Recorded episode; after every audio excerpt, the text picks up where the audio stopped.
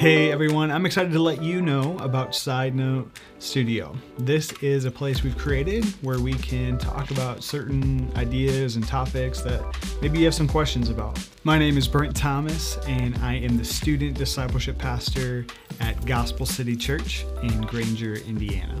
Around here, we're all about following Jesus, and sometimes we get a little stuck in that, or maybe we just want to know more.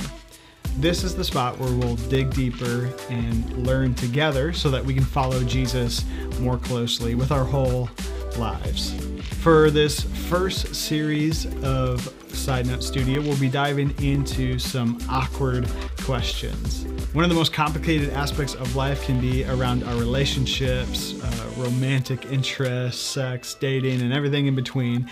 So, for the next few weeks, we'll be diving into certain topics and taking a side note to kind of talk about what does this actually look like in real life. So I hope you'll join us for that journey. The first episode is dropping soon, so make sure you're subscribed, and we'd love to see you around here at Side Note Studio.